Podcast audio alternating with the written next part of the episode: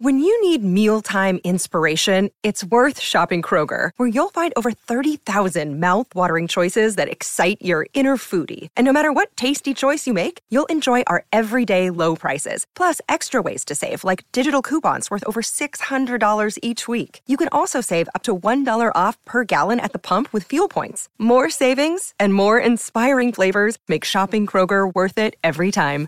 Kroger, fresh for everyone. Fuel restrictions apply. Look, Bumble knows you're exhausted by dating. All the must not take yourself too seriously and 6 1 since that matters. And what do I even say other than hey? well, that's why they're introducing an all new Bumble with exciting features to make compatibility easier, starting the chat better, and dating safer. They've changed, so you don't have to. Download the new Bumble now.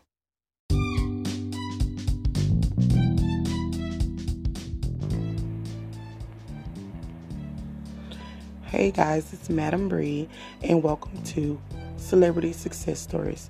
Today's success story, we're focusing on one of the hottest female rappers in the industry, who goes by the name of Da Brat. She's been waiting 25 years to come out, so let's hear her success story. In her first daytime interview since coming out, Shawntae Harris, aka Da Brat. Welcome to the show. Hi. Hi. Oh my God. What an intro. well, it was written and ready for all produced. Listen, it was written and produced by my team because we're all fans around here of your music and now this personal side of your story. I have to tell you, I can always see people on Zoom right before we go on, and I saw you take that deep breath because Woo. this is this is a journey. This is something that as confident as you are on stage, I know that you're nervous about this. Absolutely. Why are you nervous?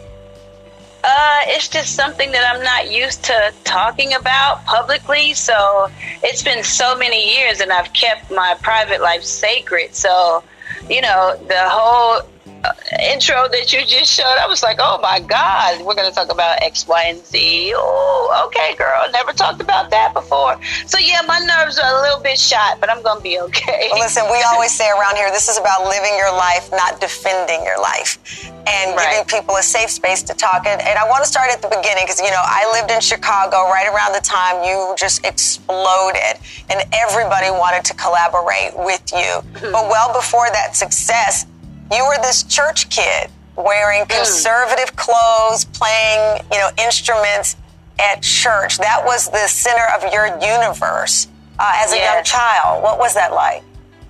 Well, uh, my grandmother was saved and sanctified and filled with the Holy Ghost. So that is what my family abided by. And in her household, we went to church five, six, seven days a week. There was Bible class, prayer meeting, choir rehearsal, saints meeting, foot wash meeting, communion. Like, and so my outlet was music. Uh, I played the drums. I played seven different instruments in high school and in uh, junior high, and I would bring those instru- instruments to church to play with the choir.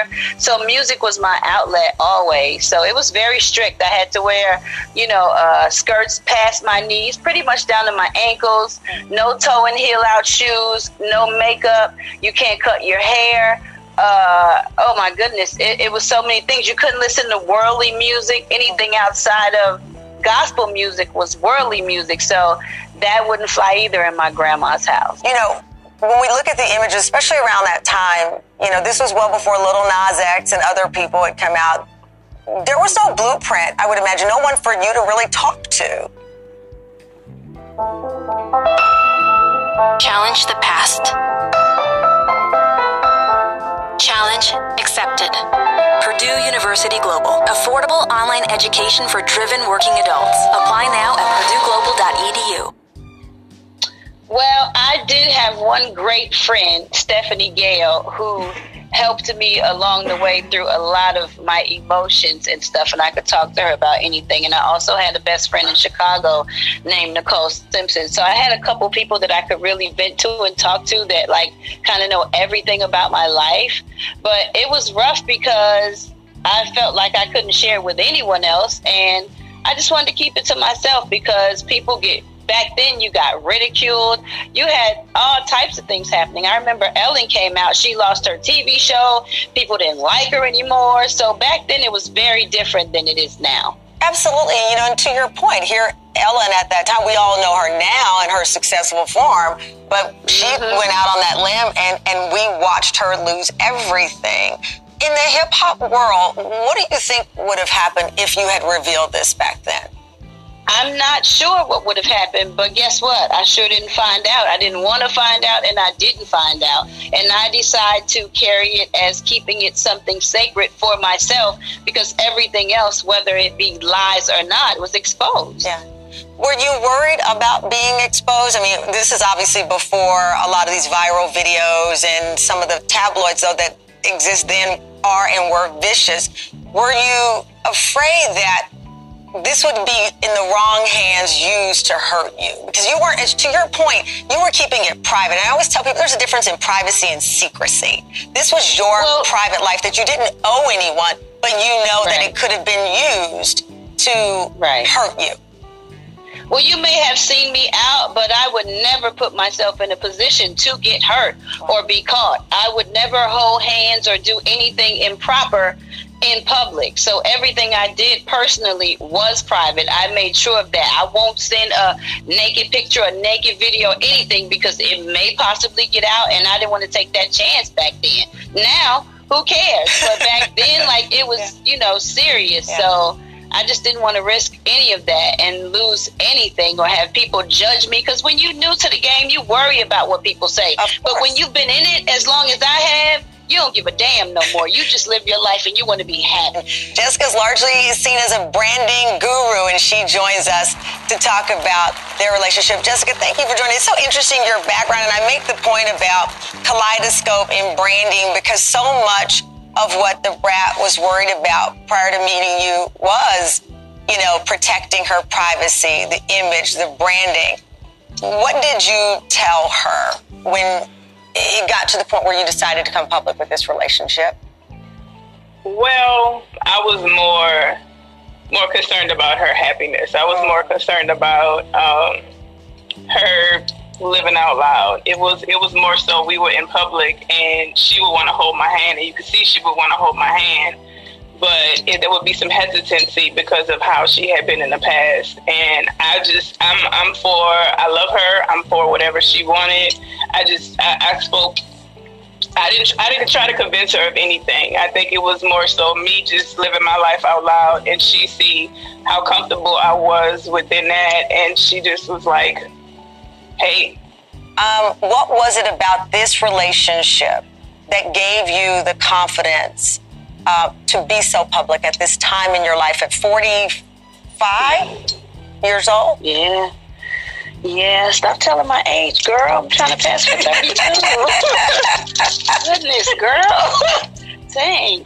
She was kind of aggressive.